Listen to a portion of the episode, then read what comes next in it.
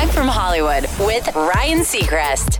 Linkin Park, as a group, has refrained from making music since the tragic passing of singer Chester Bennington. But it appears that the rest of the guys may be close to moving forward and recording new music.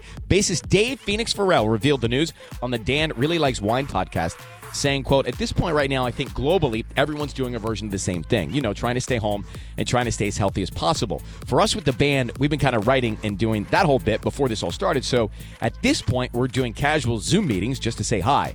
Since we're not able to get together and write, we're working at home individually a little bit, working up ideas. The news was so well received that Linkin Park started trending on Twitter. So while it might be a little while before we hear any of that stuff, fans are ready. That's direct from Hollywood.